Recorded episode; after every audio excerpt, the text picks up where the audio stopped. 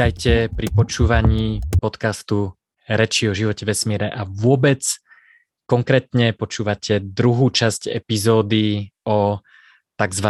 kryptohalúziach alebo zaujímavých e, veciach, ktoré v krypte fungujú trochu inak ako v tradičnom finančnom svete.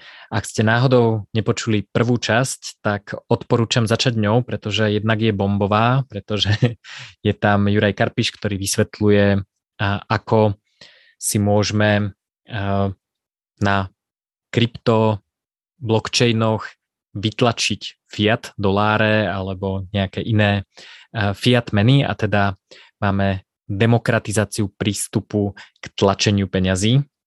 Okrem toho máme, um, okrem toho hovorím v tom podcaste už iba sám o tom, ako je možné si anonymne požičať stovky miliónov dolárov na týchto kryptoprojektoch, či už so zábezpekou alebo, alebo v, pomocou tzv. bleskovej pôžičky a na čo je to dobré. A potom e, teda také halúze, že blesková pôžička nemá e, časovú zložku, takže sa nedá vypočítať ročný úrok. Tak tými vecami sme začali v predchádzajúcej epizóde a teraz sa ideme pozrieť na e, ďalšie zaujímavé kryptohalúze, ktoré fungujú inak v kryptosvete ako v tradičnom finančnom svete. Takže poďme na to. Ďalšia halus z tradičného finančného sveta, ktorá je v krypte robená trochu inak a má dosť podstatne iné vlastnosti, je tzv. market making. Market maker je trhový hráč, ktorý robí protistranu obchodov a to je dobré na to, aby zvyšovala likviditu, aby bolo možné urobiť kúpu a predaj. Uh, taký pekný príklad, ako, uh, ako sa na to pozrieť, môže byť uh, napríklad uh, nejaký nelikvidný trh. Uh, napríklad, uh, keď sa pozriete na bratislavskú uh, burzu cených papierov a nájdete tam nejakú, nejakú firmu, napríklad som tam videl nejaký, nejaký hotel, kde bol posledný obchod pred viac ako desiatimi rokmi. Keby ste mali akciu tohto hotela a chceli by ste ju predať, alebo by ste chceli prikúpiť a nie je v orderbooku, teda v tej, v tej knihe ponúk protistrana, ktorá je ochotná kúpiť alebo predať, a tak je síce pekné, že máte burzu, ale môžete tam zadať pokyn, ale musíte čakať, kým ho niekto vezme. Musíte uh, čakať na tú protistranu, ktorá si povie, že OK, vy chcete predať akciu, tak ja som ju ochotný kúpiť.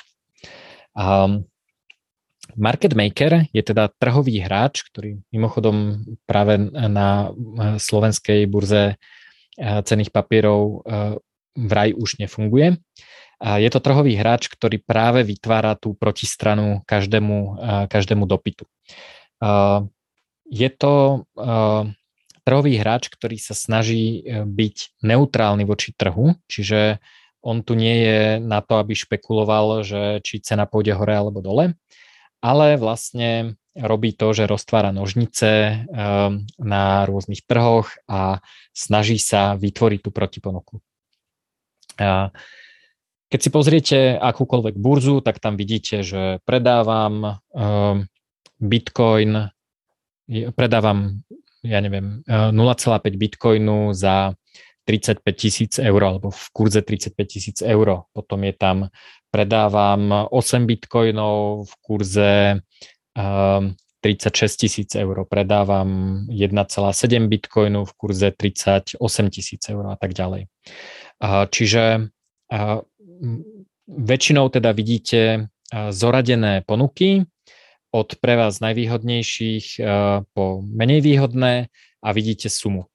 Keď niekto chce kúpiť, ja neviem, 10 bitcoinov, tak musí zobrať napríklad v tomto prípade tri ponuky v rôznych cenách. Čiže to, čo vidíte ako spotovú cenu, to je najbližšia, najbližšia cena alebo posledná cena podľa toho, ako si nastavíte to zobrazenie ale to neznamená, že za tú cenu môžete kúpiť 100 alebo 1000 bitcoinov. To je proste len niekto predáva nejaký, nejaký, nejakých pár jednotiek bitcoinov alebo, alebo satoshi za danú cenu.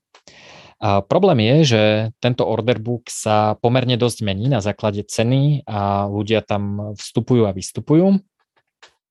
A toto nie je úplne v pohode v prostredí blockchainu, pretože každá zmena tých, tej dátovej štruktúry je nejakým spôsobom spoplatnená, pretože sa musí zaradiť do blockchainu. Čiže toto by nebolo efektívne z pohľadu toho, ako funguje blockchain. Okrem toho, čo je ešte väčší problém, pretože ten order book nemusí byť nutne na tom blockchaine, okrem toho chceme, aby tie, aby sme mohli v rámci transakcie urobiť tú operáciu. Ak si spomeniete na tú, ten, tú bleskovú požičku, o ktorej som hovoril, tak tam sme v rámci jednej transakcie um, si požičali peniaze, kúpili Ethereum, predali Ethereum na inej burze a vrátili požičku. A toto sa dá iba vtedy, keď uh, nepotrebujem uh, interakciu s nejakou inou protistranou, ktorá povie, že OK, tak súhlasím, táto ponuka ešte stále platí a teda som ochotný vám poslať Ethery za doláre a tak ďalej. Um, takže uh, máme tu teda uh, problém, že ako mať market makera, ktorý tam je stále a je to software. Nemusím sa ako, nemusím interagovať s nejakou protistranou, ale je to proste uh, um, ako keby program, ktorý zavolám, že tu máte doláre a na druhej strane mi vypadne Ethereum. Um, uh, tom DeFi, uh, na, na teda decentralizovaných financiách, existuje niečo, čo som teda v tradičných financiách nevidel a volá sa to Automated Market Maker. A, a je to uh, taká trieda poskytovateľov likvidity. Nefungujú všetky rovnako, preto hovorím trieda. Ale v zásade ide o to, že mám vo väčšine prípadov dve kôpky. Tu je veľa dolárov, tu je veľa éterov a je naprogramované, že na základe toho, koľko dolárov tam dám, tak toľko éterov mi vypadne. Um, takže nemám vlastne tú knihu ponúk, nemám nemám vlastne tých jednotlivých aktérov, ktorí mi zoberú tú, tú protistranu, ale mám len dve kopy peňazí a mám program, ktorý je mimochodom veľmi jednoduchý, taký najznámejší uh, Automated Market Maker a, a prvý Automated mar- Market Maker uh, založený na tomto princípe bol Uniswap, ktorý, ak si správne pamätám, mal asi 150 riadkov kódu uh, Eh, komplet. Čiže um, myslím teda smart contract, nie užívateľské rozhranie, tam samozrejme treba robiť okienka, kresliť grafy, ale, ale ten software, ktorý beží v tom Ethereum blockchaine mal fakt uh, pár, uh, pár riadkov, je to ako, uh, ak si neviete predstaviť, tak toto je veľmi malý program, to je ako uh, kalkulačka z príkazového riadku, asi, asi taká zložitosť. Um, no a čo je ale zaujímavé, že uh, väčšina market makerov v tom tradičnom svete sa pozerá na to, aké sú trhové ceny, uh, možno na iných burzách, tam robí nejakú arbitráž um, a nejakým spôsobom vlastne interaguje s tým okolitým svetom. Blockchain je tak trošku uzavretý, on sa nevie pozrieť, že za koľko sa predáva Ethereum na centralizovanej burze. A, takže nemá odkiaľ získať tú cenu. A čo je na tom zaujímavé, je, že autory týchto automated market makerov si povedali, že cenu neriešime, cenu vyrovnajú arbitry, a, ktorí na tom zarábajú. A my naozaj robíme len to, že keď do tejto kôpky prihodíte doláre, tak z druhej kôpky vám dáme Ethery. pričom ten základný Constant Product Market Maker je založený len na tom, že súčin počtu tokenov na jednej kôpke a na druhej kôpke je konštanta. To znamená, že čím viac dolárov prihadzujete, tak tým horší kurz toho Ethera máte pre vás.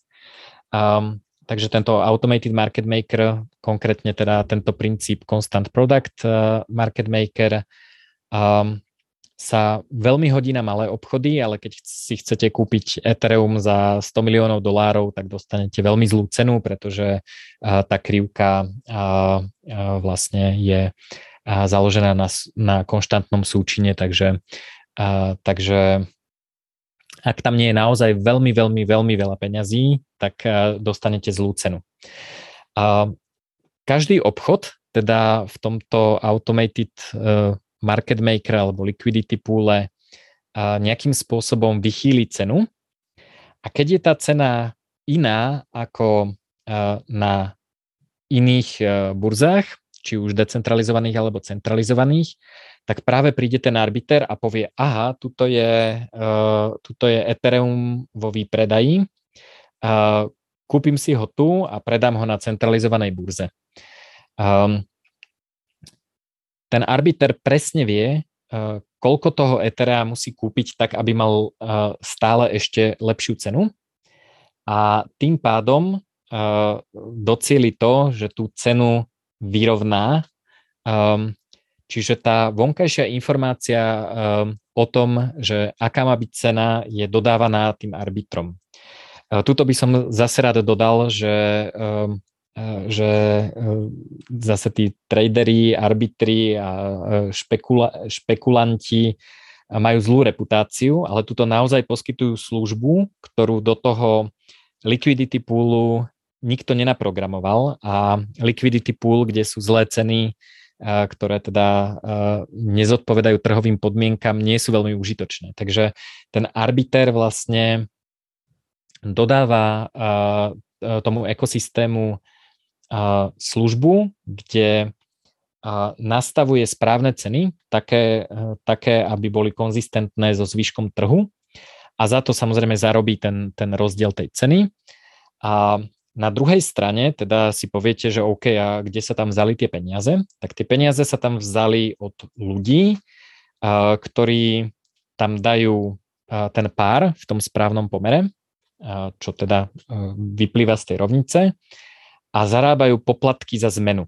To znamená, z každej takejto transakcie niekto prihodí, niekto prihodí doláre, vyberie si Ethereum, ale časť zaplatí tým ľuďom, ktorí vlastne poskytli tú pôvodnú likviditu, teda nasypali tie peniaze na tie dve kôpky. Zase je zaujímavé, že na tradičnom trhu sú market makery, vlastne špecializované firmy, ktoré ako majú nejaké algoritmy, vedia, ako to robiť a zároveň zohnali veľa kapitálu. A tu je to vlastne uh, úplne oddelené, že market maker môžete byť vy, môžete si povedať, chcem zarábať na tom, že ľudia si menia doláre na Ethereum, uh, nasypete tam peňazí, koľko chcete, kľudne tisíc dolárov versus uh, príslušné uh, množstvo Etherov a zarábate vlastne uh, poplatky za to, že umožňujete tú zmenu dolárov na Ethery. Nie každý takýto automated market maker alebo liquidity pool má páry. Napríklad existuje projekt, ktorý sa volá Platypus, ktorý mení medzi stablecoinami. Stablecoiny teda sú, sú kryptomeny alebo tokeny, ktoré sú viazané na dolár a to znamená, že vieme uh, asi, ak všetko dobre funguje, aký by mal byť uh, výmenný pomer uh, Teteru oproti DAI. Mal by byť v ideálnom prípade jednak jednej, pretože Tether aj DAI sú viazané na dolár. Um, takže v takomto prípade tých kôpok môže byť viac a ten algoritmus, ako sa to prepočítava, môže byť trošku iný. A, ale čo je zaujímavé, že vlastne ten poskytovateľ likvidity na, na takéto decentralizované zmenárne založené na automated market makerov. Môžem byť ja, môžete to byť vy, môže to byť ktokoľvek, nemusí byť ani veľmi bohatý a môžete zarábať poplatky za tieto zmeny. Uh, tu si treba uvedomiť, že uh, uh, keď vstúpite do takéhoto liquidity poolu, tak máte právo na pomernú časť v závislosti od toho, koľko percent z toho púlu ste dodali vy. Ale môže sa vám stať, že kurz napríklad dolárov voči Etheru sa zmení takým spôsobom, že dolárová hodnota bude menšia, ako keď ste do toho vstúpili. Čiže uh, treba sa zamyslieť na to, že, nad tým, že či viete, že čo naozaj robíte, že uh, aký, uh, aký uh, finančný produkt, do akého finančného produktu investujete, to je teda nad rámec tohto videa a v podstate do istej miery shortujete volatilitu, ale čo je zaujímavé, prečo to tu hovorím a čo je tá, teda tá halus, nech, nechcem z vás urobiť traderov, je, že, že každý môže byť poskytovateľom likvidity a market maker je obyčajný 150 riadkový software. Samozrejme sú je trošku zložitejšie, ale ale tak. A uh, market makery a ten, a, a, a ten, uh, tí poskytovateľia likvidity uh, vôbec neriešia cenu. Uh, cenu riešia arbitry, čiže je to vlastne úplne oddelené. Tu je software, uh, tu sú ľudia, ktorí tam dali na dve kôpky alebo na koľko kôpok peniaze a tu sú ľudia, ktorí zarábajú na tom, že zabezpečujú, aby tá cena bola správna. Uh, takže toto je o dosť iná trhová, uh, trhová dynamika ako, um, ako na uh, tradičných trhoch a možno by pomohla napríklad aj slovenskej uh, burze cenných papierov uh, dodať likviditu, ak teda niekto má o, takéto niečo záujem. Um, ďalšia halus, hovoril som o tom, že nie je vlastne, že, že tie arbitrážne príležitosti, teda rozdiel cien na rôznych burzách, rôznych, rôznych automated mark, market makeroch uh, sú veľmi bežné, ale nie je tak ľahké túto príležitosť využiť. A, nie, a dokonca, teda to, nie, to, že to nie je ľahké, nie je preto, že by ste na to nemali peniaze, ale musíte byť rýchlejší ako každý iný. A tu prichádza ďalšia halus, že existujú náhodne vybraní ľudia, ktorí rozhodujú o tom, že kto bude skôr. Títo ľudia sa volajú minery, v prípade proof of stake coinov sa volajú validátori.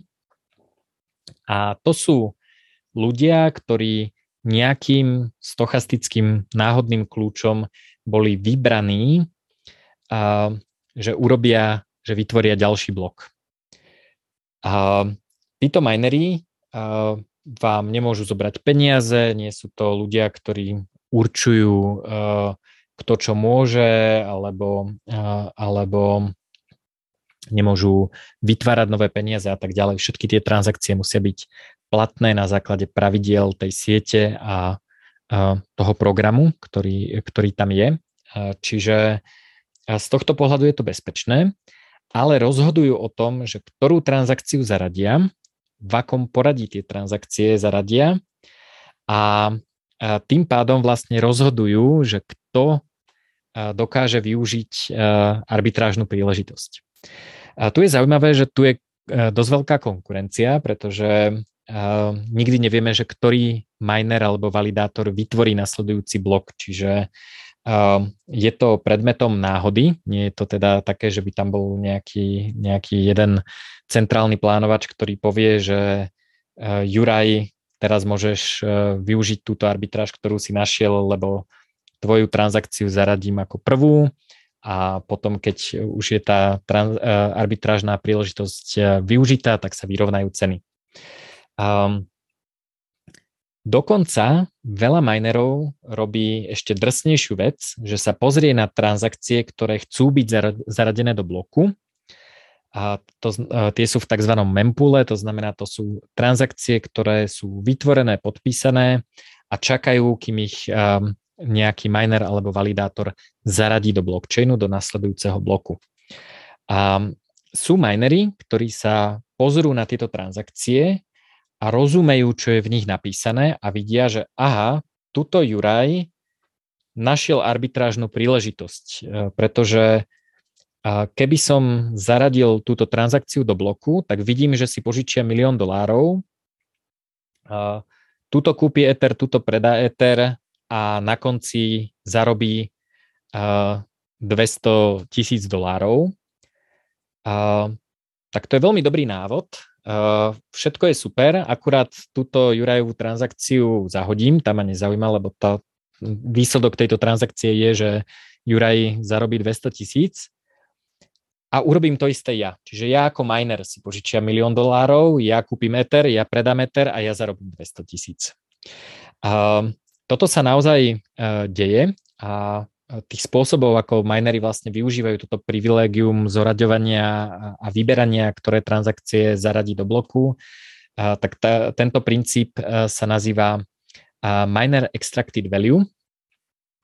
A na sieti Ethereum je to veľký problém.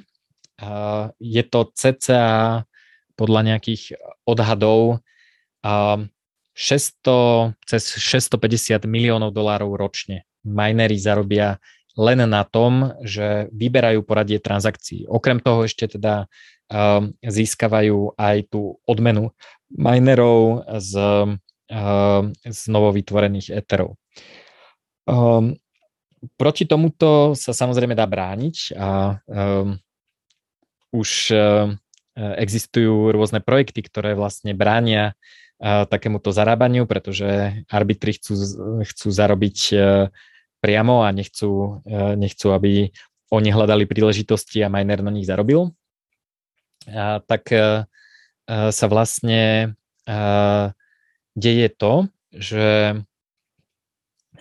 existujú minery, ktorí si povedali, že nám sa nechce e, ako toto hľadať tie arbitrážne príležitosti a je to ako dosť zložité tu zaháňať nejaké transakcie a tak ďalej. My uh, vytvoríme službu, kde umožníme ľuďom zaradiť tie arbitrážne príležitosti tak, že povedia iba nám o tých arbitrážnych príležitostiach, nie celej tej decentralizovanej peer-to-peer sieti, a vlastne prvýkrát, keď sa o tej arbitrážnej príležitosti dozvie verejnosť, je vtedy, keď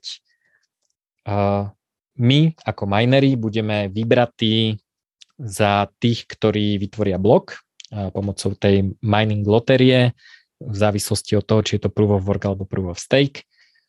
A, a zaradíme to do bloku. Čiže uh, už nemá kto o tom rozhodnúť, že v akom poradí to bude zaradené, alebo či niekto nevyužije tú arbitrážnu príležitosť skôr, pretože sa o nej dozvedia až vtedy, keď už je vlastne sfinalizovaná a zaradená do blockchainu. Takže takáto služba sa napríklad volá Flashbots, kde môžete uplatiť minerov, ktorí a, chcú tiež zarábať viac peňazí, ale nechcú to robiť tak, že oni budú extrahovať tú hodnotu, ale chcú to robiť takým spôsobom, že vám dovolia uplatiť ich eh, a zaradíte, zaradia vlastne transakciu eh, bez toho, aby o nej ktokoľvek iný vedel a v takom poradí, v akom chcete vy. Tých spôsobov nie je to len o arbitrážach, sú to rôzne aukcie, sú to rôzne iné spôsoby, kde poradie transakcií alebo to, že transakcie sa odohrajú atomicky v nejakom, v nejakom konkrétnom slede, tak takýmto spôsobom sa dá vlastne získať hodnota z tohto decentralizovaného finančného systému iným spôsobom, ako to poznáme v tradičnom svete. tradičnom svete samozrejme poznáme rôznych high frequency traderov, ktorí robia trochu niečo podobné, že vidia, že OK, um, vidím, uh, že niekto chce kúpiť akcie tejto firmy um, a ja mám rýchlejšie pripojenie na burzu, tak ich kúpim a predám, uh, predám ich uh, tomuto, tomuto človeku. Ale v tomto prípade vlastne sa toto mimochodom tiež robia minery, ale v tomto prípade vlastne uh, tí minery majú takú moc, že oni uh, tú transakciu buď nezaradia vôbec, alebo ju zaradia až vtedy, keď uh, tá arbitrážna príležitosť zmizne. Čiže oni vlastne vyrovnajú ceny a potom tá transakcia vlastne zlyhá, pretože nevráti tú požičku tých milión dolárov, a, takže vlastne a, a, si minery iba zoberú za to, za to poplatok, ale, ale vlastne tá arbitráž neexistuje. Čiže to je odpoveď na to, že prečo nerobí úplne každý arbitráže, keď je to také ľahké. A, robí, ale treba si uvedomiť, že je to veľmi kompetitívne prostredie, je tam veľká konkurencia, a závisí teda, že či dokážete uplatiť uh, minera, aby zaradil tú vašu transakciu ako prvú, alebo uh, to využije niekto iný. A ďalšia halus je, že uh, v uh, kryptomenách uh, máme niečo, čo sa volá programovateľné peniaze. A ak ste niekedy programovali, tak viete, že uh, taký bežný Ehm, programovací jazyk má napríklad nejaké funkcie, tie majú nejaké vstupné premenné a možno majú nejakú návratovú hodnotu. Čiže môžem zavolať ehm, funkciu, ja neviem, otvor dialogové okno a s tlačítkom OK a zrušiť a vlož tam otázku, chceš ešte počúvať ďalej Jurajové reči a zavolám tú funkciu, tá otvorí to dialogové okno, dá tam otázku a návratová hodnota z tej funkcie je, že užívateľ stlačil OK alebo zrušiť. Takže toto poznáme. Čo je ale zaujímavé, tak pri programovateľných peniazoch, napríklad v tom jazyku smart kontraktov Solidity alebo rôznych iných, Rust a tak ďalej, môžem okrem toho reťazca, že otázka je, e, chceš ešte počúvať Jurajové reči, tak tam môžem poslať aj peniaze. Môžem tam poslať, že jeden Ether alebo 100 DAI alebo niečo podobné. A taktiež môžem v rámci tej funkcie, to dialogové okno môže napríklad uh, spôsobiť to, že keď stlačíte OK, uh, tak sa automaticky Jurajovi pošlu peniaze za to, že chcete počúvať ďalej a um, keď stlačíte zrušiť, tak sa nestane nič.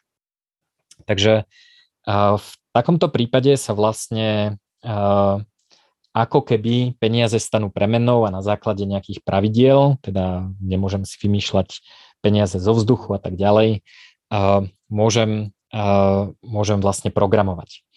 A ďalšia halúz je, že môžem všetky tie služby toho finančného systému decentralizovaného, ktoré žijú na danom blockchaine, ktoré tam sú naprogramované, a tak ich môžem, môžem s nimi interagovať tak, ako keby to bol môj program.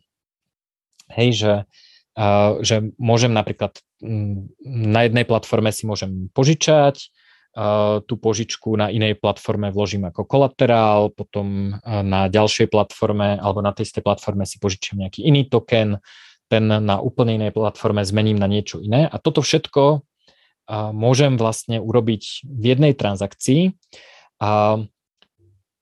čo je teda ako dosť neštandardné. Hej, že predstavte si, že by ste chceli urobiť to, že si v jednej banke vezmete hypotéku a v druhej banke si za tie eurá, ktoré vám na tú hypotéku dali, kúpite Bitcoin a ten, za ten Bitcoin si kúpite opciu a, a predáte inú opciu a z výnosu tej opcie niečo proste, keby ste chceli urobiť takúto zložitú vec, tak musíte ísť do jednej inštitúcie, tam vám pošlu peniaze, potom musíte využiť eh, službu, kde eh, pošlete peniaze eh, z jednej banky do druhej banky, tam si kúpite nejaký iný produkt a tak ďalej. Jednak ako všetko trvá 1-2 dní, všade sa vás pýtajú nejaké divné otázky, že odkiaľ máte tie peniaze a tak ďalej.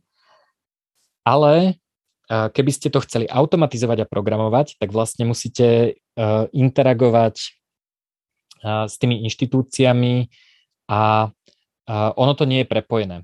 Takže vy nemôžete povedať, že drahá banka A, dajte mi hypotéku a keď mi ju dáte, tak rovno za tie peniaze kúpte opcie túto vedľa. To nejde. Banka povie, že OK, ja vám dám hypotéku, tu, má, tu máte peniaze na účte a potom si ich pošlite kam chcete a nedá sa to vlastne nejakým takýmto spôsobom automatizovať. A dokonca, aj keď máte ten finančný systém nejakým spôsobom programovateľný, čo aj tradičný finančný systém je programovateľný, môžete zavolať API PayPalu alebo vašej banky a povedať, tu je dávka prevodných príkazov, prosím spracujte, nakúpte a tak ďalej. Toto sa samozrejme dá, aj keď prístup k týmto programovateľ, k tejto programovateľnej časti peňazí nie je až taký, um, taký rozšírený. Uh, ako posielať peniaze ako také môžete, ale už ako uh, kupovať uh, finančné deriváty na nejakých, na nejakých búzach a robiť arbitráže už uh, potrebujete um, uh, byť inštitúcia na to určená s nejakými licenciami a špeciálnymi účtami. Um, čiže tu je, tu je zaujímavé, že vlastne ten decentralizovaný finančný systém je ako keby jeden komplex, ako keby ste to mali všetko v jednom programe a môžete si vyberať jednotlivé moduly, prepájať ich a posielať medzi nimi peniaze a tak ďalej. Um, takže to je pre mňa ako halus. Uh, vy, čo uh, neprogramujete, ak niekto, kto neprogramuje, počúva tento podcast, uh, tak ste možno ne, nerozumeli úplne, že čo je na tom také fascinujúce, ale myslím, že, uh, že je to veľmi zaujímavá vec. Um, také uh, trošku negatívne veci, uh, ktoré sú tiež halus na krypte, je, že každý si môže vydať vlastnú kryptomenu, každý si môže vytvoriť vlastný token. Um, nepotrebujete uh, ísť za nejakým regulátorom a poprosiť ho, že či môžete vydať akcie a, alebo niečo podobné. Uh, je to teda také trošku uh, je to na jednej strane bez povolenia, nemusíte si od nikoho pýtať povolenie, na druhej strane veľa ľudí nechápe, že uh, každý človek, ktorý zaplatí minerom transakčný poplatok, si môže vydať token, ktorý sa volá euro a to neznamená, že má nejakú hodnotu. Takže uh, ľudia uh, hlavne v tom decentralizovanom finančnom systéme teraz, keď je taký boom DeFi, tak veľmi často robia také veci, že im nejaký projekt uh, úročí nejaký token XYZ v, dajme tomu úrokom 1000% ročne. Akurát uh, si neuvedomujú, že hodnota toho um, tokenu XYZ môže uh, padnúť aj miliónnásobne a kľudne aj na nulu. A čiže Čiže tam je, tam je ako dôležité, že tým, že je to bez povolenia, tak ktokoľvek môže robiť čokoľvek. Uh, sú tam také rôzne kolektívne schémy, ktoré sa volajú pump and dump, kde uh, vlastne využívajú uh, to, že každý môže robiť čokoľvek a uh, takým trošku ovládaním uh, alebo alebo takým, takým nejakým celebritným guru efektom, hej, že príde Elon Musk a zavesí na Twitter, že Dogecoin je super, tak ľudia si všetci rýchlo kupujú Dogecoin, pretože tí, ktorí prídu neskôr, a, tak budú mať vyššiu cenu a tým to predajú a, a proste a, málo kto sa zamýšľa, že aká je teda reálna hodnota toho Dogecoinu a, a prečo by si ho mali kúpiť. A, tu zopakujem to, že um, keď je v nejakom projekte príliš veľký výnos, uh, tak sa nepýtajte, že, uh, že koľko zarobíte, ale pýtajte sa, že kto je na druhej strane a je vám ochotní platiť tých 5000% ročne um, a veľmi často zistíte, že nenájdete tú protistranu a tým pádom je to nejaká taká polo ponzi schéma. Ďalšia taká negatívna halúz je, že a neviem, či úplne negatívna, čiastočne pozitívna, čiastočne negatívna, ale určite halus, je, že pomerne často sa stáva to, že nejaký vývojár softverový spustí nejaký protokol, nejakú požičkovú platformu alebo nejaký stablecoin, závesí zdrojaky na GitHub, urobí webovú stránku, ktorá vyzerá ako 8-bitová halúz, alebo sú tam mačičky a kačičky a celé to bliká a spustí to, zavesí, spropaguje to cez Twitter a za 3 dní je tam pol miliardy dolárov. A toto ma ako fascinuje, že toto je úplné šialenstvo, že, že je to proste, predstavte si, že niekto spraví nejaký software a za 3 dní si nikdy nikto proste do neho nena, ne, nenainvestuje pol milióna dolárov. Ale tu sa to deje a deje sa to pomerne často. A na jednej strane je to super a je veľmi veľa zaujímavých DeFi projektov, kde je to naozaj, že jeden vývojár to celé naprogramoval od web stránky cez smart contract až po dokumentáciu a dokázal vlastne vytvoriť užitočnú platformu, ktorú ľudia používajú. To je podľa mňa super. A čo je menej super, že často je to neotestované, ono je to tam síce napísané, že pozor, ešte sme nemali bezpečnostný audit, ale potom sa stane to, že takýto rýchlo pečený projekt, ktorý ešte nemal bezpečnostný audit, spôsobí to, že niekto vyhekuje eh, ten kód a toho eh, tých 500 miliónov dolárov alebo pol miliardy dolárov odtiaľ zmizne jednou transakciou a už sa nikdy nikomu nevráti. A môže tam byť iná chyba, kde ľudia prídu o peniaze a samozrejme veľmi často eh, je to, už to nie je až tak populárne, aspoň myslím, ale existuje niečo, čo sa volá rug pool, to znamená um, uh, potiahnutie uh, koberca alebo, alebo teda podložky pod nohy.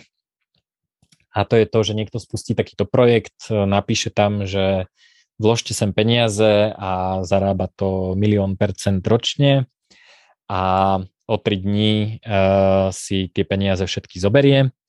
A samozrejme, dobré DeFi produkty nemajú možnosť, že autor si vyberie peniaze, len v tomto hektickom čase sa až tak nečaká, lebo ten rýchly zárobok je oveľa lákavejší ako to, že by som si mal čítať niekoho cudzieho smart kontrakt a pozerať sa, že či si náhodou nevie tie prachy jednoducho zobrať.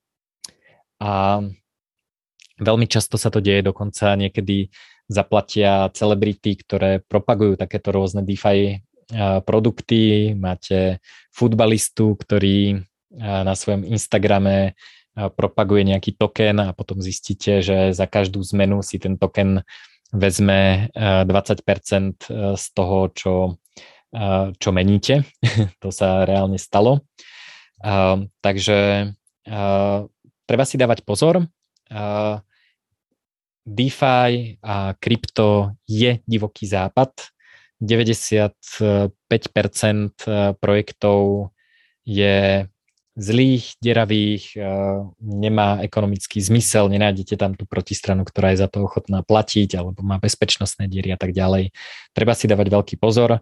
Prečo je to halus? Pretože v tom klasickom finančnom svete, keby ako toto niekto robil, typu urobím IPO, vstúpim na veľký akciový trh a potom si zoberiem všetok cash a idem preč, tak, tak to by asi malo rôzne trestné dohry na súdoch a tuto to môže byť anonymný človek, ktorý si vytvoril e-mailovú adresu, githubový účet, zaregistroval si doménu za 10 dolárov a, a presvedčil masy ľudí, že je veľmi dobrý nápad dať mu peniaze.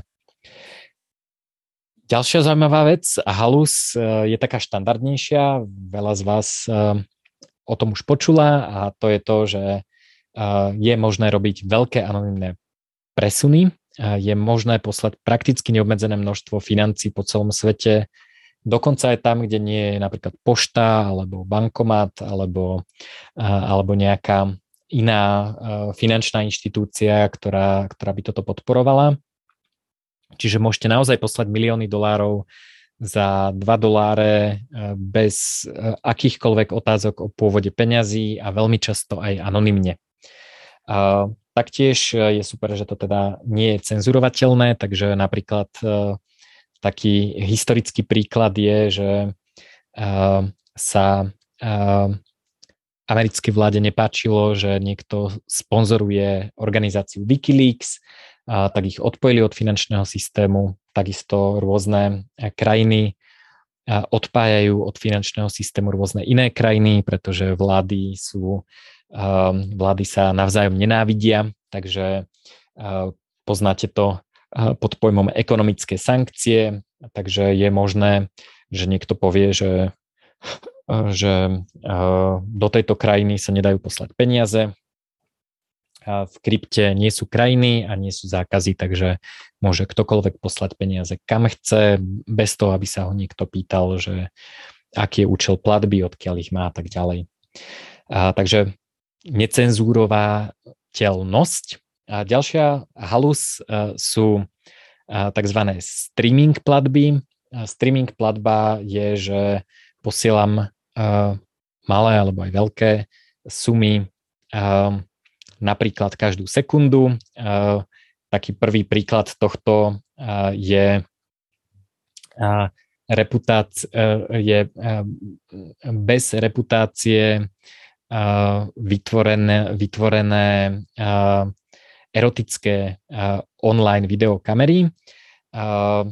Pustíte to, niekto sa tam vyzlieka a vy platíte za každú sekundu alebo každých uh, 500 milisekúnd a keď sa vám nepáči, čo vidíte, a tak prestanete platiť a druhá strana prestane streamovať. Takže ne, nepotrebujete reputáciu, nemusíte veriť a, tej službe, že vám nezoberie 100 dolárov a že ich nedostanete naspäť, ale platíte proste, ja neviem, 1 cent za sekundu alebo desatinu centu za sekundu a vlastne v každom momente môžu obidve strany odísť. Na druhej strane je toto isté. Človek na tej kamere, ktorý sa vyzlieka, tak keď zistí, že ste prestali posielať peniaze, že už vám došiel cash, a tak sa mu automaticky vypne streamovanie a, a nepríde o žiadne peniaze. A toto teda začalo myšlienkovo práve pri týchto streamovaných službách, ale môže to byť napríklad aj keď chcete anonymné nabíjanie elektroauta, vložíte nabíjačku, spustíte streamovanú platbu napríklad cez sieť Lightning Network a keď tečú elektróny oni teda úplne priamo netečú, ale teda keď funguje dobíjanie, tak platíte. Ak nabíjačka z nejakého dôvodu nenabíja, tak vy neplatíte a nabíjačka zase vie, že keď ste prestali platiť, tak už vás nenabíja. Nemusíte zase predplatiť 10 e, dolárov a riskovať kapitál a tak ďalej. A takto mimochodom môžete platiť aj zamestnancov, že prídu do práce a platíte im za každú minútu práce. má to výhodu, že uh, oni majú svoje peniaze skôr a vy nemusíte uh, mať uh, ako kapitál na mesiac dopredu alebo niečo podobné. Uh, ďalšia taká bežná vec, ktorú teda, uh, ktorá je halus um, krypta, ale ja to skôr považujem za halus tradičného finančného systému, že ja nechápem, že prečo sa niekomu chcelo programovať, že keď pošlem peniaze v sobotu ráno, tak prídu až v pondelok ráno, že to niekto musí naprogramovať do toho systému kalendár, aby to bolo spomalené a aby to až tak dobre nefungovalo. A tá krypto funguje 24-7 a 365,4 dňa v roku. alebo 365,25 dňa v roku. Proste stále je to podľa mňa super. Bitcoin, odkedy bol spustený, tak vlastne nemal žiadny nejaký uh, dlhší výpadok, kedy by sa transakcie neprocesovali Lightning Network dokonca nie je závislý na blockchaine a funguje vtedy, keď protistrana má zapnuté príjmanie a to je všetko. Prečo je to halus tradičného finančného systému? Myslím si, že je ťažšie to spraviť tak, aby to nefungovalo, že, že ako tradičné burzy majú, majú ako uh, tradovacie hodiny a potom sú nejaké, potom je nejaký nočný trading a v krypte vlastne všetko je 24-7, hej, že v krypte neexistuje také, že je nedela alebo sú Vianoce, uh, tak sa netraduje a je to vypnuté. Uh, proste traduje sa stále, čiže toto je norma uh, v krypte a nie je to norma v tradičných finančných trhoch. Samozrejme, je to dané historicky, prevodné príkazy nejakým spôsobom medzibankové spracovali ľudia, mali nejaké, posielali si niečo faxom, hľadali protistranu, hľadali cestu. Tradičné burzy teda fungovali tak, že tí tradery naozaj prišli do, na burzu, do, do tej veľkej tradovacej miestnosti a tam po sebe zjapali a písali si na papierik, že kto čo predáva telefonovali s klientami a tak ďalej. A, a vlastne to, že to má tou elektronizáciou vlastne sa neprišlo alebo sa nezrušili tie trading hours. Takže príde mi to ako dobrá halus a a myslím, že, eh, že eh, ale teda halus tradičného finančného systému, ale postupne od toho vlastne upúšťame a, a aj SEPA platby budú instantné za chvíľu. Sú krajiny ako napríklad Južná Korea, kde sa nečaká, proste keď spravíte na Vianoce o 9. večer transakciu, tak o sekundu je na účte v inej banke a celé to funguje. Mimochodom kreditné karty, ktoré ľudia často vnímajú, že, že sú okamžité, tak ako potvrdenie je okamžite, ale ten obchodník tie peniaze uvidí tiež o pár dní, niekedy dokonca aj o viac ako pár dní. A, takže a, a, takže kreditné karty tiež nie sú instantné, kdežto keď zaplatíte pomocou Lightning Network, tak druhá strana má tie peniaze okamžite a môže nimi disponovať. Hovoril som o tom, že kryptomeny sú pokrok bez povolenia, to znamená, nemusíte sa nikoho pýtať na povolenie, nikto vás nemusí schváliť. Je to o tom, že si nainštalujete software, ktorý vám vygeneruje náhodné číslo, software alebo hardware, ak máte hardwareovú peňaženku, ktorý vám vygeneruje náhodné číslo a, a na základe neho sa vám vytvorí adresa alebo adresy a s nimi v kryptoekosystéme fungujete. To znamená, nie je tam žiadny proces, kde niekomu ukazujete pasy a tam zistujú, že či máte dostatočný príjem a podobné veci a či sa im páčite, či nie ste rizikoví, ale proste ktokoľvek môže čokoľvek v rámci pravidiel toho kryptomenového systému robiť a nemusí, si pýta, nemusí sa pýtať na, nemusí si pýtať povolenie. Uh, to možno uh, vám nepríde ako až také cool, uh, ak ste teda neboli v situácii, že to uh, povolenie vám niekto nedal. Mne sa to teda niekoľkokrát stalo, napríklad v jednej krajine, kde som podnikal, mi nechceli otvoriť fir, firemný účet v banke, lebo som nebol dostatočne previazaný s danou krajinou, aj keď som teda bol zaregistrovaný na obchodnom registri. Um, ale um, možno by som to uh, poňal tak, že vám poviem, uh, v, v, vo Facebooku sa hovorí, že ich filozofia je um, uh, move fast and break things, teda uh, hýbte sa rýchlo a kaste veci. A aspoň dúfam, že to bol Facebook. A, a to znamená, že ako uh, nad zmenami uh, príliš nelamentovať a nad, nad nejakým pohybom vpred, ale a vyskúšať, zistíte, že či to funguje alebo nefunguje a môžete ísť ďalej. A toto sa mi páči aj v podnikaní. Vlastne na podnikaní mi dosť vadí to, že to štátom zmonopolizované podnikateľské prostredie a kde štát určuje pravidlá a vlastne znemožňuje to, že alebo veľmi výrazne stiažuje to, že chcem niečo vyskúšať, chcem vyrábať, neviem, bio, eko, uh, jablkové cukríky, tak uh, nemôžem spraviť to, že vyrobím bioeko jablkové cukríky a začnem ich predávať a zistím, že či to dokážem vyrábať, či o to záujem, či to dokážem robiť so ziskom, či viem robiť marketing a tak ďalej. Ale najprv musím ísť po nejaké pečiatky, po nejaké podnikateľské povolenie, musím si pýtať povolenie na nejaké potravinárske veci a neviem aký zdravotný preukaz, pečiatku a, a podobné halúze. A vlastne tie vstupné náklady sú jednak vysoké, hej, musím si založiť bankový účet. Ak chcem príjmať platby od zákazníkov, tak si musím založiť účet na nejakej platobnej bráne. A tej sa nemusí páčiť, čo predávam, čo je teda dosť bežné.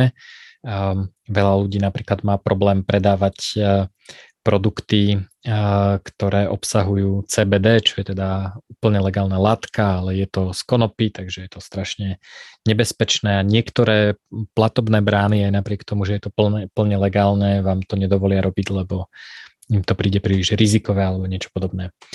No a, a to vlastne uh, jednak uh, na úvod robí pomerne vysoké náklady, a pretože uh, na to, aby som zistil, že OK, tak e, jablkové cukríky neviem vyrábať a idem vyrábať hruškové cukríky alebo idem e, e, neviem čo, chovať kravy.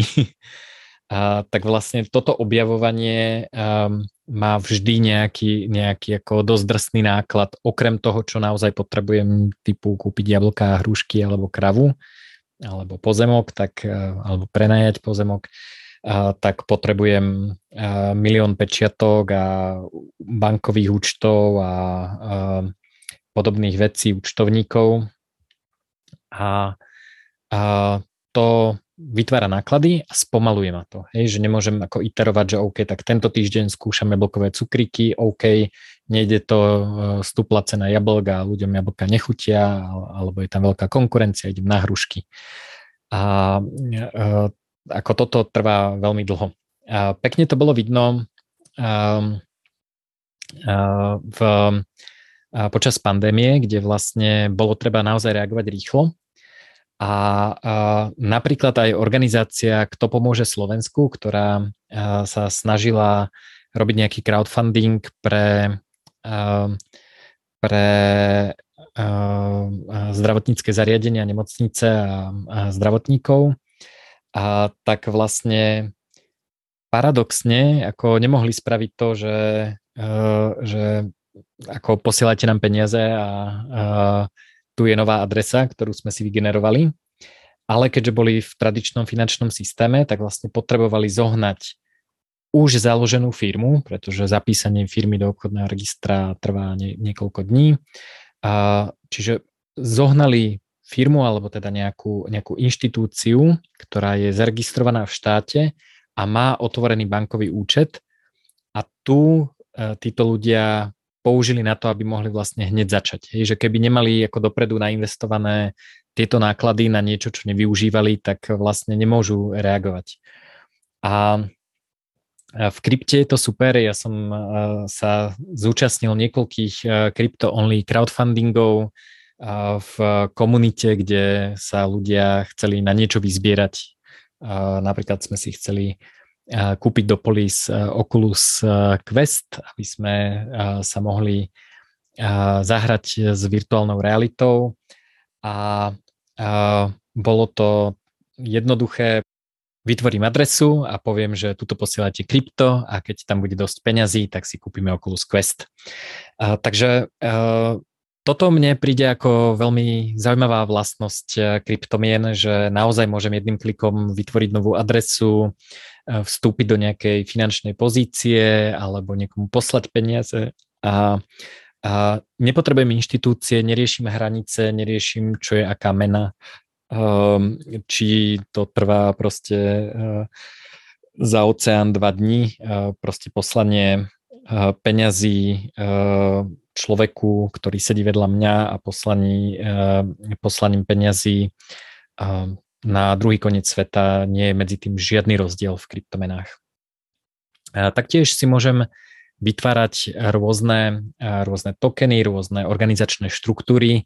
Napríklad poznám ľudí, ktorí si v rámci firmy spravili mini investičný fond, kde vytvorili nejaké pravidlá, vytvorili smart kontrakt, ktorý má pravidlá multisigu, kde sa teda hlasuje o tom, čo si ten investičný fond kúpi, kto s ním môže disponovať, ako sa vyberajú prostriedky, čiže vytvorili vlastne ako keby takú spoločenskú zmluvu nejakej mikroorganizácie, o ktorej ale nemuseli nikomu hovoriť, nemuseli ju registrovať na nejakom obchodnom registri, ale vytvorili si ju na blockchaine, ovládajú to cez e, sexy, pekné apky s hardverovými peňaženkami a môžu fungovať a vytvárať si sety, kupovať, predávať, tradovať a diskutovať o tom. Takže um, vytváranie takýchto ad hoc organizácií, ktoré, e, ktoré majú napríklad obmedzené e, trvanie alebo sú len na nejakú úplne na nejaký mikroprojekt, že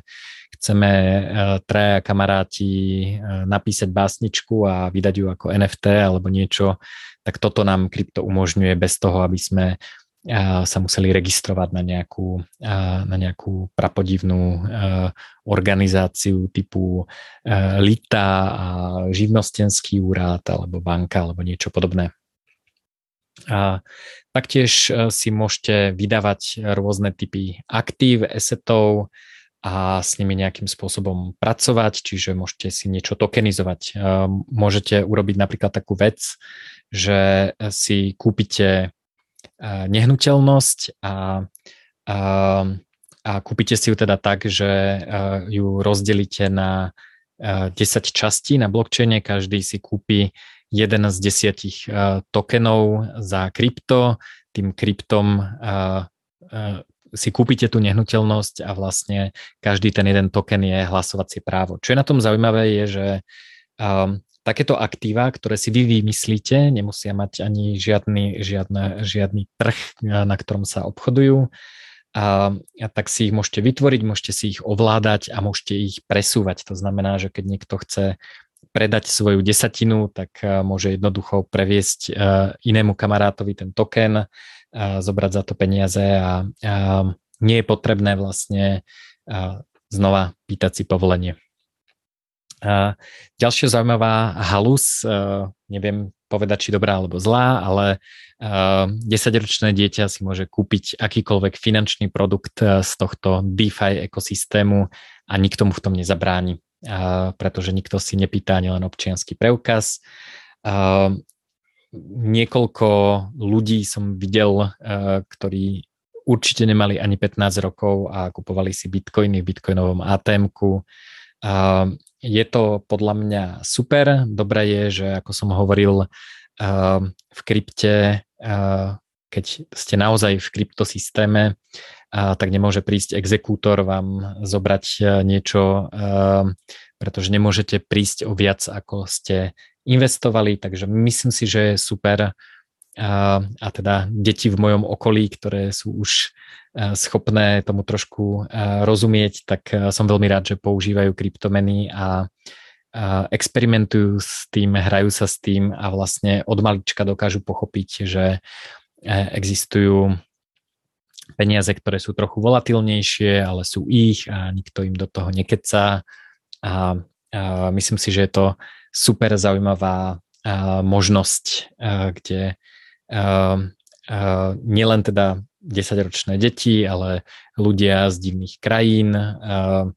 Ak ste z Ruska alebo z Iránu, tak e, si skúste otvoriť e, v Európskej únii bankový účet a nebodaj e, brokerský účet, kde si chcete kupovať nejaké nejaké zložitejšie finančné produkty, či už akcie, opcie alebo čokoľvek iné.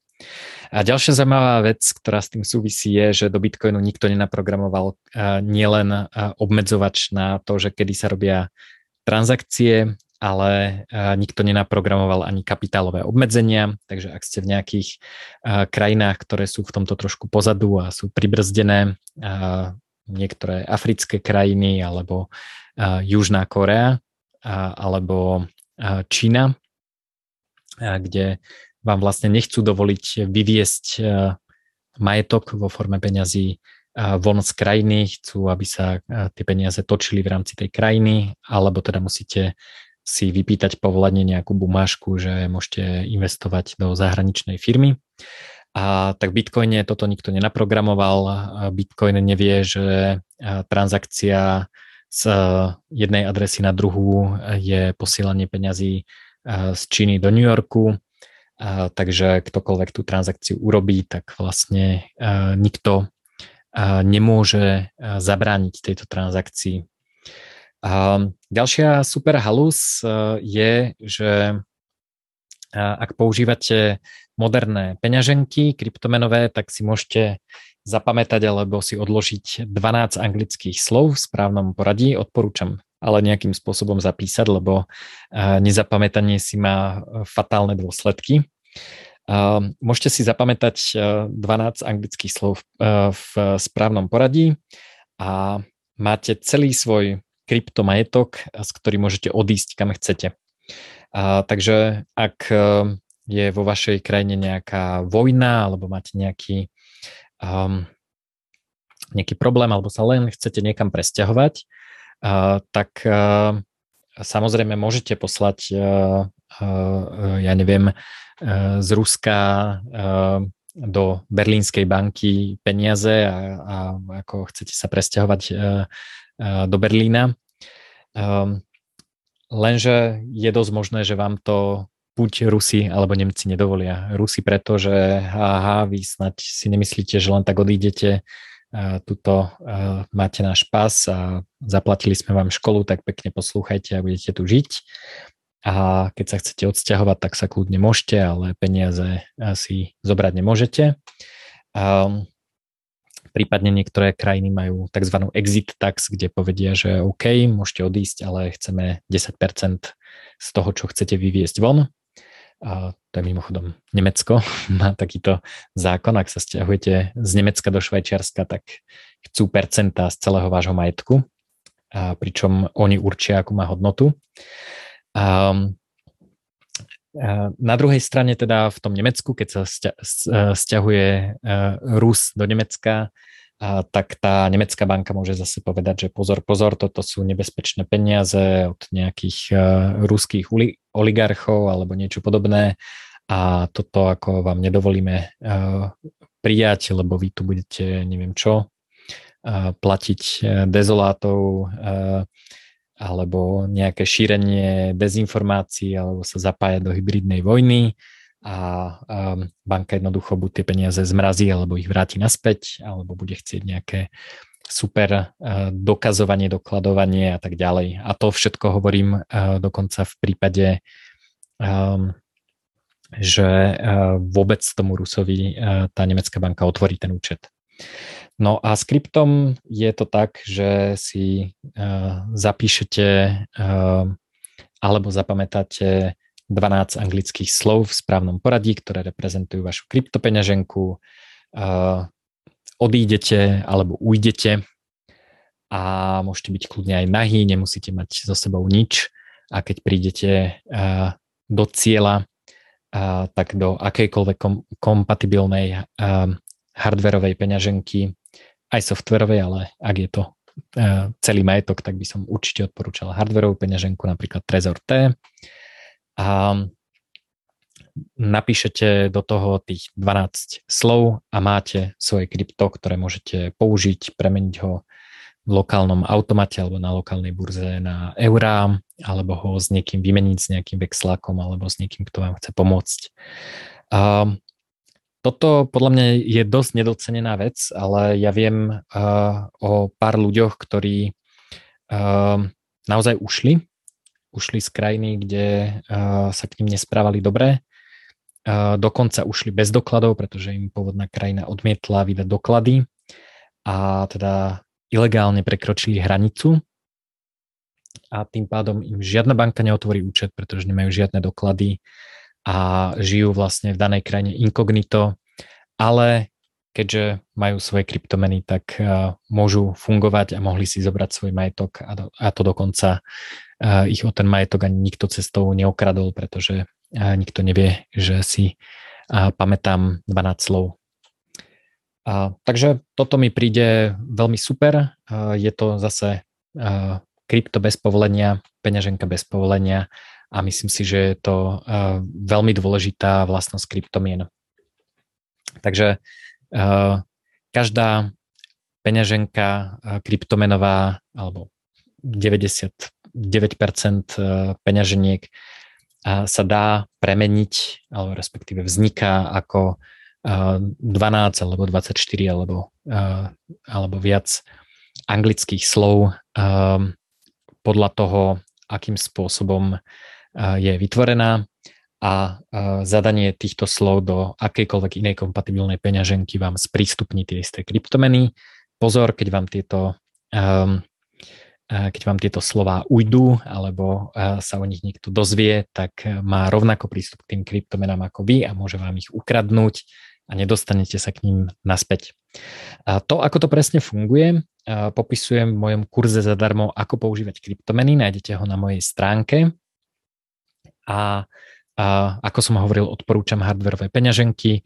A dosť často mi píšu ľudia, že boli podvedení alebo im niekto ukradol peniaze, takže im hackol počítač alebo peňaženku a všetkým poviem, že áno, vo všetkých kurzoch, všade na webe mám napísané, používajte hardwareovú peňaženku, keby ste ju používali, tak sa vám to nestane. Samozrejme, takíto ľudia sú nasraní, niektorí akože doslova vyslovene negatívne nasraný, že super, že mudrujem, ale e, to mi nepomôže.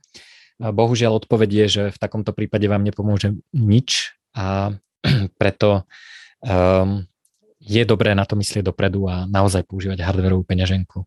Takže dokonca aj v DeFi sa dá používať napríklad e, s rozšírením Metamask hardwareová peňaženka, čiže uh, žiadne softwareové peňaženky. Uh, Kurs, ako používať kryptomeny, je úplne úvodný základný kurz, ak si chcete kúpiť 100 eur a, hrať sa s tým, posielať si to a tak ďalej. A nájdete ho na mojom webe zadarmo. Taký lepší kurz je Bitcoin v bežnom živote, kde hovorím o praktických halúziach, ktoré vám umožnia napríklad ušetriť na vašich nákladoch a hovorím o tom, ako si vytvoriť tú hardwareovú peňaženku, ako ňou platiť, kedy je to výhodnejšie ako platiť fiatom a tak ďalej. A ďalšia halus je, že anonymný tvorca kryptomeny vytvoril hard money. Autor Bitcoinu Satoshi Nakamoto, nepoznáme jeho skutočnú identitu. A je zaujímavé, že týmto peniazom môžeme veriť, pretože sú open source Bitcoin má voľne prístupný zdrojový kód, takže môžeme overiť, že naozaj funguje tak, ako má, že niekto nezačne tlačiť viac peniazy, ako by mal, alebo niečo podobné. A podľa mňa je halus existencia vládou nemanipulovateľných tvrdých peňazí alebo hard money. A tvrdé peniaze sú také, ktoré majú nejakým spôsobom obmedzenú menovú zásobu, a teda nedajú sa vymýšľať také tradičné tvrdé peniaze sú samozrejme napríklad zlato, ktoré je na tejto planéte v nejakom množstve a môžeme ho teda vyťažiť, ale nemôže prísť úradník s pečiatkou a povedať, že teraz vytváram z ničoho zlato. to sa nedá. A takisto vieme, že aj keď nepoznáme tvorcu Bitcoinu, tak vieme, že bitcoinov nikdy nebude viac ako 21 miliónov, pretože si všetci môžeme otvoriť zdrojový kód Bitcoin Core a môžeme sa pozrieť, ako vznikajú bitcoiny, za akých podmienok a koľko ich bude. A, takže to je ako pre mňa veľká halus, že, a, že existuje takáto možnosť vlastne mať neštátne peniaze, ktoré sú úplne otvorené ale vieme presne, koľko ich bude a sú teda tvrdými eh, peniazmi, tvrdou menou. Ja osobne toto považujem za možno skoro najviac takú mind-blowing dekel ustrelujúcu vlastnosť. A toto bolo niečo, čo som vlastne cez čo som sa musel prehupnúť, keď som sa dozvedel o Bitcoine, že, že toto je naozaj možné, lebo Bitcoin v úvode alebo na, na začiatku, keď bol spustený, tak tam ako v dokumentácii bolo napísané, že v menu sa dá zvoliť, že generuj peniaze a ja som nechápal, že čo je to za halus, tak keď si každý môže v menu zvoliť generuj peniaze, tak e, ich bude nekonečne veľa a nebude to mať žiadnu hodnotu. Ale to, že sa tá sieť dokáže zhodnúť na tom, že ktoré peniaze patria komu, ako vznikajú, akou rýchlosťou a koľko ich dokopy bude, a tak to mi príde ako veľká inovácia a je to stále taká, taká magická vlastnosť Bitcoinu.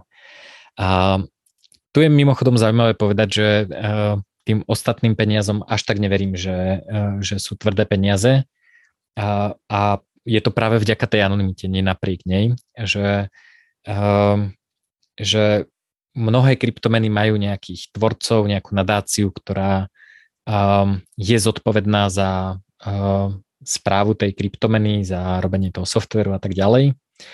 A, a nevieme úplne povedať, či nezmenia tie podmienky tým, že sa pravidelne robia uh, nejaké hardforky a že sa komunita nejakým spôsobom dohaduje na, na zmene tých pravidiel a je to teda dosť bežná vec. Napríklad v Ethereu sa nedávno zmenil celý spôsob odmeňovania ťažiarov, minerov a zmenil sa spôsob, akým sa vyberajú transakčné poplatky. A toto má dosť dopad teda na celkovú menovú zásobu, aj keď v tomto prípade je pozitívny. A, ale vlastne je veľmi ťažké povedať, že či ako a, vývojári o 5 rokov nepovedia, že hm, tak tých heterov je trošku málo, mohli by sme ich dotlačiť, aj nám dochádzajú peniaze na vývoj a tak ďalej. Samozrejme musí s tým súhlasiť komunita, ale bitcoinová komunita je nastavená tak, že my máme tvrdé peniaze a keď niekto e, vymýšľa, že by ich mohlo byť viac ako 21 miliónov, tak e, povedia, že háha, veľmi vtipné a, a toto nás teda, tento experiment nás nezaujíma a, a, a kašleme na vaše zmeny. Takže práve to, že tam nie je nejaký ako centrálny Satoshi, keďže zmizol, ktorý by povedal, že, že OK, tak nie 21, ale 42 e, miliónov, um, tak, um, uh, tak to podľa mňa dáva uh, dodáva dôveru tým peniazom a, a môžeme veriť, že to naozaj budú tvrdé peniaze. Um, Ďalšia halus je uh, ťaženie. Uh, ťaženie, uh, teda existuje veľa mýtov o tom, že uh, všetci zhoríme, lebo uh, všetku uh, elektrickú energiu sveta minieme na ťaženie bitcoinu a, a neviem čo, pálime uhlie a ropu na to, aby sme ťažili bitcoiny. To nie je úplne pravda. Uh, bitcoin je vlastne najlepšie ťažiť uh, pri obnoviteľnom zdroji. Uh, a veľmi často sú to vodné elektrárne, a kde a vlastne využívame tzv. non-arrival energiu, to znamená energiu, ktorá by nebola inak použitá. A je to veľmi často vodná elektráreň, ktorá je postavená napríklad príliš ďaleko od miest, ktoré by ju dokázali plne využiť, že sú tam menšie mesta, ale tie nedokážu vlastne využiť celú kapacitu tej vodnej elektrárne a nedáva ekonomický zmysel uh, urobiť uh, tisíc kilometrov dlhé vedenie, um, aby sa tá energia presunula tam, uh, kde je dobré ju využiť a kde ju treba. Bitcoin môže prísť k energii. Je to, je to super, pretože napríklad to vidíme v Paraguaji. Paraguaj je najväčší exportér elektrickej energie na svete, pretože má e, veľkú vodnú elektráreň a vlastne väčšinu vyprodukovanej energie exportuje e, do Brazílie a časť do Argentíny. No a, a ak je a, príliš nízka cena a, tej elektrické energie a neoplatí sa to predávať do Brazílie alebo Argentíny, ale je efektívnejšie vyťažiť bitcoin, tak sa dá postaviť k tej vodnej elektrárni uh, priamo um, uh, kontajner, v ktorom sú uh, ťažiarské stroje, ktoré túto energiu využijú a vlastne tým ľuďom, ktorí majú postavenú túto elektráreň, dokážu priniesť peniaze, teda umožňa im vlastne ako keby predať tú energiu výhodnejšie, čiže ich e, nedochádza tam k e, tzv. squeezu, kde vlastne niekto povie, že OK, ale tak ja neviem, Argentína s Brazíliou sa dohodne, že aha, aha, ale my budeme platiť iba polovicu, kašleme na vás, tak Paraguajská vodná elektráren si môže povedať OK, tak my vám to teda za polovicu nepredáme, lebo nám to nedáva zmysel, ale uh, ideme uh, z tých peňazí ťažiť Bitcoin. Ale niekedy to ani nemajú komu predať. Čiže výhoda tohto je, že keď nájdete nejakú, um, nejaký zdroj energie, ktorý uh, nie je ekonomické uh, využiť na spotrebu domácnosti, továrni alebo niečoho, niečoho podobného, a, ale viete tam doviesť kontajnery, ktoré majú pripojenie na internet, a tak viete tento energetický zdroj využiť e, bez nejakých strat z, e, z elektrického vedenia a, bez nejakých problémov. Čiže e, je to podľa mňa Bitcoin je alebo iné proof of work kryptomeny sú nástroj, ako stabilizovať ceny, ako využiť všetku energiu, ktorá je dostupná a ako podporovať obnoviteľné zdroje energie. Neoplatí sa e, páliť uhlie, e, je to jednak príliš drahé a okrem toho teda e, kvôli volatilite Bitcoinu nie je také, také rozumné vlastne riešiť cenu Bitcoinu, ktorá teda určuje výnos versus versus cenu uhlia. A na záver si ešte povedzme o úplne novej veci, ktorá sa volá decentralizované autonómne organizácie. A to je pomerne zaujímavý princíp. Um, už som hovoril, že je možné si založiť takú nejakú drobnú inštitúciu, kde, ja neviem, kamaráti si založia mini investičný fond alebo niečo podobné. A myšlienka decentralizovanej autonómnej organizácie je zase oddelenie kapitálovej investície od v tomto prípade exekúcie firmy, teda nejaké vedenie a dokonca výkon, výkon služby. Decentralizovaná autonómna organizácia, alebo skrátenie DAO, je organizácia, ktorá vznikne najprv tak, že má nejakú myšlienku, chce niečo realizovať a vyberie úvodnú investíciu od ľudí, ktorí chcú, aby sa daná vec stala alebo chcú byť podielnici v danom projekte. Títo ľudia dostanú tokeny, ktoré reprezentujú ich podiel v tejto decentralizovanej autonómnej organizácii a za tie peniaze, ktoré vlastne vybrala tá organizácia od investorov, si nakupuje na trhu všetky služby. Vytvorenie web stránky, naprogramovanie prvého produktu, právne služby čokoľvek. A čo je zaujímavé, tak väčšina firiem začína opačne, že mám dvoch zakladateľov, ty si prenajmú Office, najmú desiatich programátorov, zoženú peniaze a potom tí desiatí programátori programujú, potom najmú človeka na marketing a tak ďalej. Ale tí zakladatelia vlastne na začiatku majú v tej firme nejaký podiel, sú zaregistrovaní v nejakom obchodnom registri a, a a vlastne fungujú ako bežná organizácia. Pri decentralizovanej autonómnej organizácii nemusí byť žiadna právna entita. Niektoré decentralizované autonómne organizácie si založia takúto entitu, napríklad nadáciu. Nemusí to byť ani normálne firma založená za účelom zisku. A čo je zaujímavé, tak veľmi často je ich produkt úplne open source, platí sa v ňom napríklad tými tokenmi. To je niečo, ako keby ste si chceli na Amazone kupovať knižky a platili ste akciami Amazonu a nie dolármi alebo eurami. A táto decentralizovaná autonómna organizácia nemá zamestnancov, môže, ale, ale teda veľmi často nemá zamestnancov, má spolupracovníkov, ktorí, o ktorých sa nejakým spôsobom hlasuje.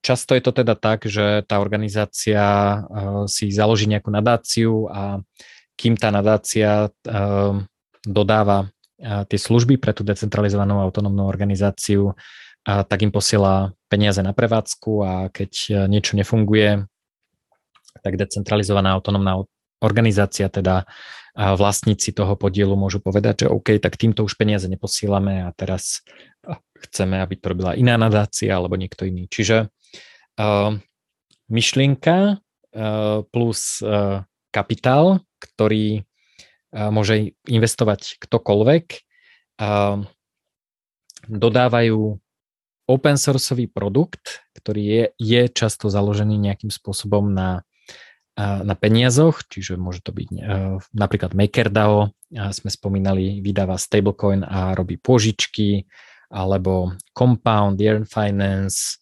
Um, existuje proste kopec projektov, ktoré existujú iba na webe a na blockchaine, nemajú žiadnu štátnu príslušnosť, uh, nemajú zamestnancov, často sú to rôzni dobrovoľníci, ktorí teda pracujú aj za peniaze, ale nejakým spôsobom sa rozhodli tejto organizácii pomôcť a vlastne čím lepší produkt dodajú, tým je hodnota ich tokenov vyššia. Um, toto by ste si povedali, že to je ako taký ultra experiment, že to vyberú 10 tisíc eur a všetci sú šťastní, že môžu dva mesiace fungovať, ale takéto decentralizované autonómne organizácie uh, spravujú milióny dolárov a veľmi často sú uh, väčšie ako napríklad uh, slovenská polícia. majú väčší ročný obrad a zisk pri policii sa nedá úplne, úplne špecifikovať. Čiže sú to pomerne veľké projekty a je to veľmi zaujímavé, že je to iný princíp, ako koordinovať e, ľudí a nejakým spôsobom e, to súznie s tým, čo som hovoril o budúcnosti práci a, stretnutí a, vzdialenej práci v mojej knižke Veľký reštart. Takže ak ste ju nečítali, tak odporúčam. Pretože e, v, minimálne na internete a pri práci odbornej so znalosťami a vedomosťami a, a pri službách. A sa presúvame na internet a už to nie je tak, že prvé, čo musíme spraviť je prenajať si jedno poschodie v biznis centre a tam ľudia chodia a sedia za počítačom, ale veľmi často sú to ľudia, ktorí každý býva e, kde chce, niekde inde. A nejakým spôsobom funguje eh, vzdialenie, je vyplácaný v nejakých divných tokenoch, ktoré eh, predáva na trhu eh, a tak si platí svoje živobytie. Vôbec tam neprichádza, vôbec často áno, ale nemusí tam dochádzať k tomu, že sú to nejakí full-time ľudia, že majú časovú kvotu, koľko sa tomu musia venovať. Často je to o tom, že niekto ponúkne, že ja viem vyriešiť tento problém, viem nakresliť logo, vyriešiť customer support ticket zákazníka a tak ďalej, keď mám čas a vtedy za to dostanem tú odmenu. Čo je super, tak do takéhoto pracovného trhu sa vie zapojiť ktokoľvek z celého sveta, je jedno, či je z Bieloruska alebo z Veľkej Británie alebo z Argentíny alebo z Iránu. A títo ľudia vlastne vedia robiť na niečom, čo im dáva zmysel, bez toho, aby mali šéfa, bez toho, aby im niekto hovoril, čo má robiť. Takže je to podľa mňa tejto covidovej dobe taká veľmi veľmi podobná veľmi, veľmi na ňu vyladená organizácia práce a organizácia, koordinácia ľudí, ktorí chcú ísť za nejakým spoločným cieľom. Takže ďakujem vám, dúfam, že sa vám tento podcast a tejto kryptohalúze páčili. Neviem povedať, že kto je cieľová skupina. Veľa kryptohalúzí asi pochopia ľudia, ktorí trošku rozumejú buď finančnému systému alebo kryptomenám, ale verím, že niektoré veci vás prekvapili, aj keď nie ste v tejto oblasti doma. A ďakujem vám za pozornosť.